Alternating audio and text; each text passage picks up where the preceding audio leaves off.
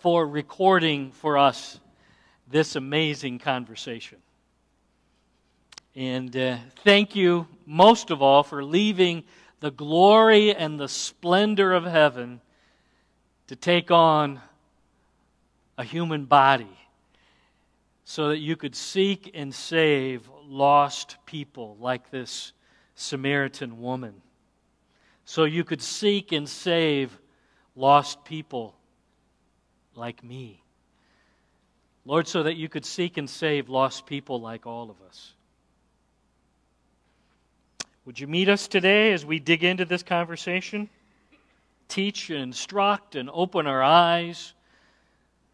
Help us to hear clearly from your word, and we invite your spirit to be welcome today in your church. And all the church family at Walloon Lake said with one strong voice, You can be seated. John writes, Now he, Jesus, had to go through Samaria. That's interesting because uh, scholars and commentators and archaeologists tell us that there was more than one road from Jerusalem to the area around the Sea of Galilee. Um, there were actually at least three roads. Perhaps there was some kind of back roads, but at least three major roads that led from Judea to Galilee. Um, and one of those roads was the road that most Jews normally took. If you were going from Jerusalem and heading back to Sea of Galilee, most of them would take the long way home. Would add an extra two or three days to the trip. Why? Because most proper religious Jews would never step foot in Samaria. John is saying here, Jesus, look at it. I just want you to see. Jesus had to go through Samaria. And the reality is, if you're looking at road options, no, there were other options. But Jesus had to go through Samaria because Jesus knew there were people in Samaria that needed to be offered eternal life. Understand? He had to go through Samaria because he, that was a part of his agenda. that was who he was. He had to. Verse 6 It's noon, it's hot. In the Samaritan village of Sychar, this was not the time when people normally went to draw water. This was the, the hottest part of the day. Uh, gets really hot in this area 90s, hit 100. Normally, they went early in the morning or later in the afternoon or early evening when, when it calmed down weather wise, the, the temperatures let off. Commentators suggest this woman came in at noon because she knew she'd probably be the only one there. She, she probably came to avoid the crowd. She probably came at noon to avoid the whispers and the gossip, gossip and the snickers about her and her position in life. Uh, verse 7 Jesus is all alone at the well. His disciples have already gone to town, verse 8, for lunch. Jesus, in his humanity, was tired and thirsty. He's sitting at the well when the woman approaches to draw her water. And look, verse 7, here's what Jesus says to her Excuse me, would you give me a drink of that water? W- would you be willing to share your water with me? I'm really thirsty.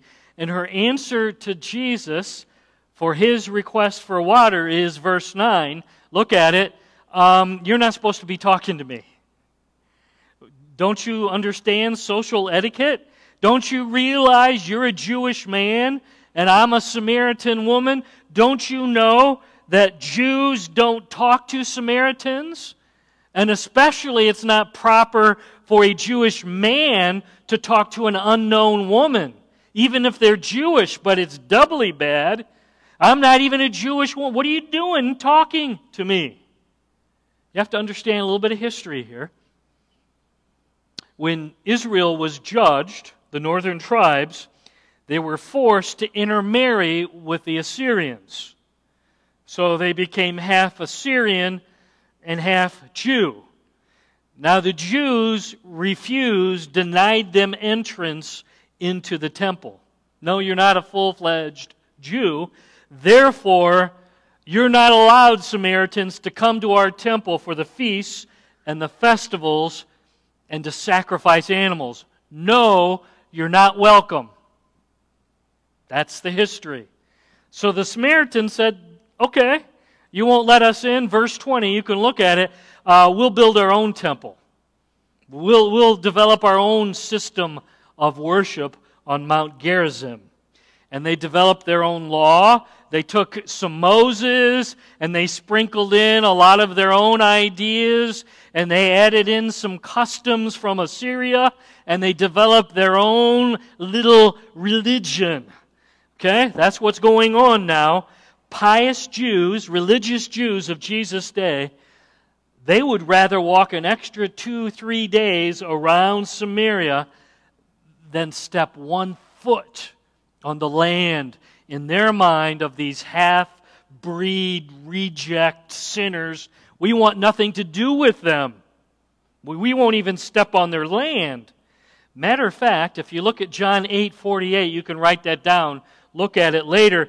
But it says to call someone a Samaritan was to call them a profane curse word.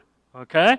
So if you wanted to really say something bad, Myron, you lousy Samaritan, uh, that was really about as bad as you could get was to call someone a Samaritan.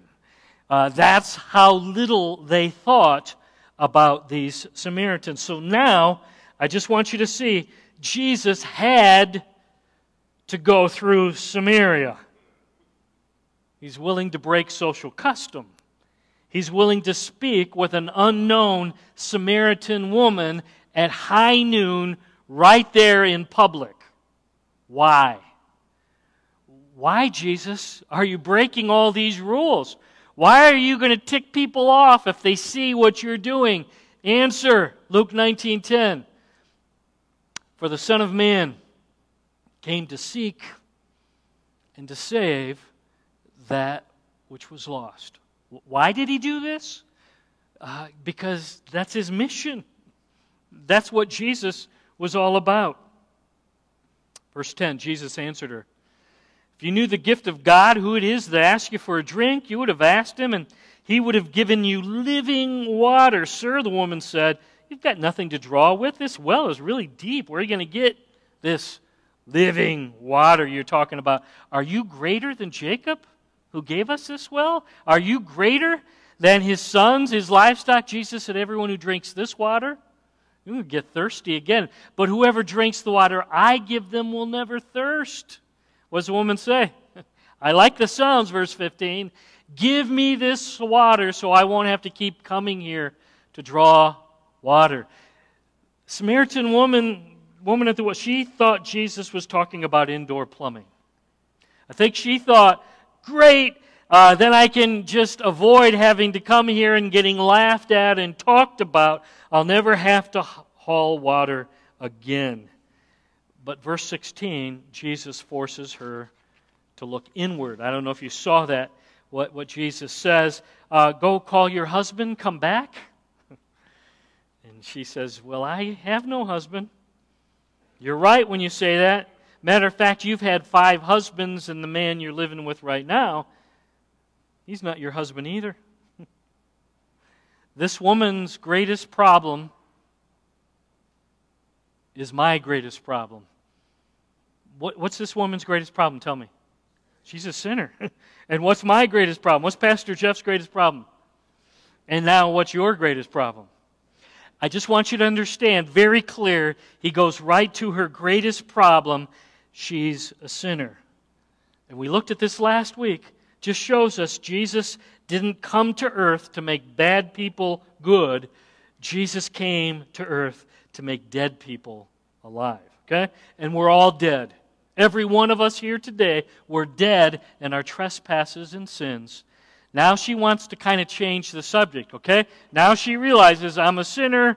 Um, let's talk about something else. Let's talk about the weather. Let's talk about uh, politics. Let's go somewhere.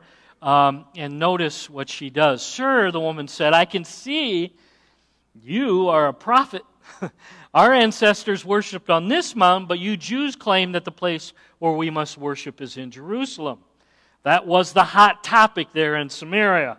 Uh, where is real worship? Is it at Mount Gerizim or is it on the temple in Jerusalem? Woman, Jesus replied, Believe me, a time is coming when you'll worship the Father neither on this mountain nor in Jerusalem.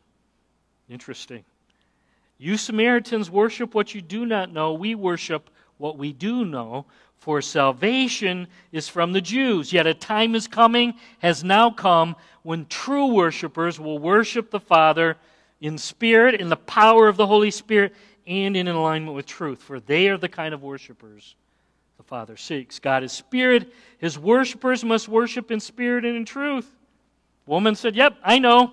You're talking about the Messiah, the Christ. He's coming. When he comes, he's going to tell us and explain all that. I know that's really hard stuff. And then Jesus declared, look what he says I, the one speaking to you, I am he. I, am the Messiah that you just mentioned. Okay? Jesus gently gives her truth. He, he, doesn't, he doesn't shy away. Salvation comes from the Jews. You need to worship based on truth, based upon God's Word and the Holy Spirit taking charge of it. You Samaritans are not basing your religion, your worship, on truth. I like the fact Jesus doesn't sugarcoat or bury truth, but he does it with kindness. He's not rude, he's not harsh, but he speaks the truth with love. I'm telling you, sinners are hungry for truth. Verse 26, and then he points squarely to himself. I am the Messiah. I am the Christ, the Savior who's come to bring eternal life. Now, verse 27 the disciples return from buying lunch, and you can imagine, verse 27, they return and they're surprised, they're shocked to find him talking with a woman. but no, none of them dare ask, Why are you doing this? So, why are you talking? But nobody says it, but they're all thinking it. And then look at verse 28. Then, leaving her water jar, the woman went back to town and said to the people, You're not going to believe this. Uh, I just have met a man who told me everything about myself. Could this man be the Messiah? I think he might. They came out of town and made their way toward him. It's pretty cool. Jesus' encounter with a sinful woman, and now suddenly she runs to town, shares what happened, and now a lot of people in the town are coming out to find out for themselves. Slide down to verse 39. Many of the Samaritans from that town believed in him, in Jesus, because of the woman's testimony. This is cool. He told me everything I ever did. So when the Samaritans came to him, they urged him, Please stay with us. And he stayed two days with the Samaritans. And because of his words, Jesus' words, many more became believers. They said to the woman, We no longer believe because of what you said. This is good. Now we believe for ourselves. And we know this man really is the Savior of the world. This man really is the Savior of the world. Here's the truth. If we're not careful, give me your eyes. We become insulated and isolated in holy huddles because it's way easier not to have to rub shoulders with the Samaritans. Really is. It's, it's really safe, and we've got holy huddles going along, and no longer are we having to go out and speaking to the Samaritans around us. Therefore, we have to go back again and again to the example of Jesus. We have to go back again and again to the clear commands of Jesus. I'm just telling you, just naturally, I'd, I'd rather hang with you. I'd rather hang with the family. I, I'd rather only talk and rub shoulders with the sheep. Clear commands of Jesus, Matthew 28 19. Therefore, go and make disciples of all nations, baptizing them in the name of the Father and the Son and the Holy Spirit. Here's the idea go and, the word go has the implication, and as you're going and as you're living your day, every day our responsibility is to be making disciples of everywhere we're going. Acts chapter 1, verse 8. But you will receive power when the Holy Spirit comes on you. Okay? So, first of all, get the Holy Spirit on you and filled with the Holy. And then you'll be my witnesses in Jerusalem and in all Judea and in Samaria and to the ends of the earth.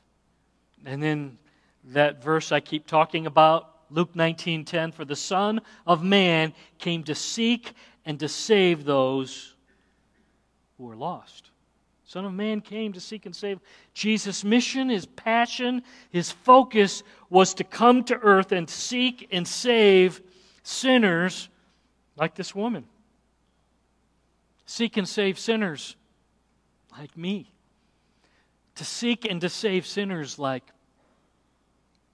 like every one of us. Like every one of us. That's what we are.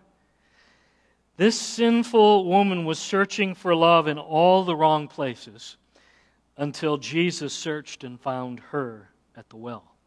Did you notice? She, she had a hole, a vacuum in her heart. She was looking for something. She was looking, uh, husband one, two, three, four, five, and she's on six. She's looking for something, anything to fill that hole until Jesus found her at the well. Just as Jesus said, I got to go through Samaria. I have to. There's a woman there there's a group of people there who need to hear the best news ever. And Jesus knew the best news ever was the news of salvation that he was going to bring them. Question Do you believe there are still people in northern Michigan who need to hear the good news about Jesus? Can I ask you? Do you?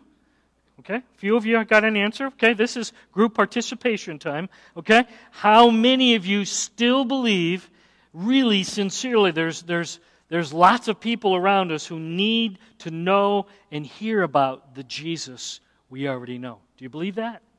Okay, so therefore, we have an obligation to follow the lead and the command of our commander. Does that not make sense? And I've discovered that often the most receptive people to what Jesus has done in our lives are those who are hurting, those who are desperate, those who, who are literally at the bottom of life, those who are in great need and discouraged and depressed. They tend to be the most receptive to our message. People like this woman at the well. So, if we're going to follow Jesus' example and lead, we, we need to go, we must go to the Samaritans of northern Michigan. I'm going to list a few of them. You'll probably think of a few more, but we must go to the jails. Lots of folks who are in jail awaiting sentencing, uh, oftentimes they're guilty. And they know they're guilty and they've done something wrong, and now they need to know Jesus, the guilt buster. And lots of folks in hospitals and in hospice and in nursing homes, they're sick, they're dying, they're desperate, and they need to know this great physician that we know personally. Do you understand? So, so they're desperate, and now we can share about the great physician who brings healing and hope. We must go to the funeral homes. We must go to those who've lost loved ones. Why? Listen, give me your eyes. Because we know the Good Shepherd who walks through the valley of the shadow of death with folks who are facing death and with folks who've lost friends and family to death. We know that good shepherd. They need to know him too. We must go to those with addictions. I, I, find that many times those folks in Celebrate Recovery on Thursday nights, the folks at the Nehemiah house, the folks at Mary Margaret house, they're, they're facing a life and death battle with entangling sins. Guess what? They're very open to the one who can break the power of the chains of sin. I'm telling you, they're, they're, they're open. And oh, by the way, did you know that our Celebrate Recovery group on Thursday nights is growing? But the folks there to listen and care and share are lacking. Some of you should be a part of that on Thursday nights. Well, I don't have addictions. Yeah, but He's given you victory over whatever entangle. You can be there and share and love and care Thursday nights, 7 o'clock. Look back what the Samaritans say. I like this. Last part, verse 42. I've heard about this Jesus for myself, and here's what they say This man really is the Savior of the world. This Jesus really is the Savior of the world. Do you believe that? He's really this, He saved me. And He's the Savior of everybody I'll ever walk around and bump into. Everybody the Lord puts in my path. He's the Savior of the world. Now, I read a bunch of commentaries getting ready for today. And one commentator, pastor by the name of Ray Stedman, he got promoted to be with Jesus. But he, he kept talking about this old hymn. And, and I thought, yeah, nice, nice, Ray. But the more I, I thought about it, it it's this uh, song um, called Hallelujah, What a Savior. Anybody remember that one? Uh, anyway, now, the last several days, I can't get it out of my head, so I'm just going to share it with you. Um, if you had the hymnal in front of you, I'd probably have you sing it with me, but it's kind of like a funeral dirge. And I'm just going to read it to you for a second. It says, Man of sorrows, what a name, for the Son of God who came, ruined sinners to reclaim Hallelujah. What a Savior. What a Savior. There's some ruined sinners around you who are desperate for you to speak up about Jesus to them. I'm just telling I'm convinced there's lots of women at the well, men at the well, just like this woman, and they're just waiting for us to start talking about what Jesus has done in our. You don't need to be fancy. You don't need to have all your theology and doctrine in order. Just share what Jesus has done for you. They're desperate to hear. Let's pray.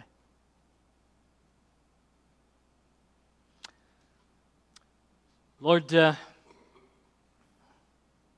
lots of ruined sinners here today in your church. Except, Lord, uh, you've reclaimed us. You've gotten the good news to us. Somebody spoke to us about the Savior, Jesus. wow. So, Lord, uh, would you uh, right now put on our hearts, our minds, some desperate sinners that you've placed around us. We're just waiting for us to speak up. So, would you speak and we're listening? Give us names and faces, neighbors, family members, friends who are in great need of Jesus. And we're not going to be rude or crude or nasty, Lord. But Lord, as you bring opportunities, help us to follow your lead and your command.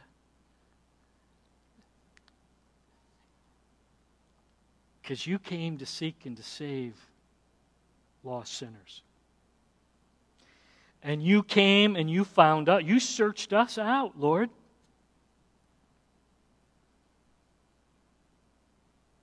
And now, Lord, help us to understand we too must go through Samaria.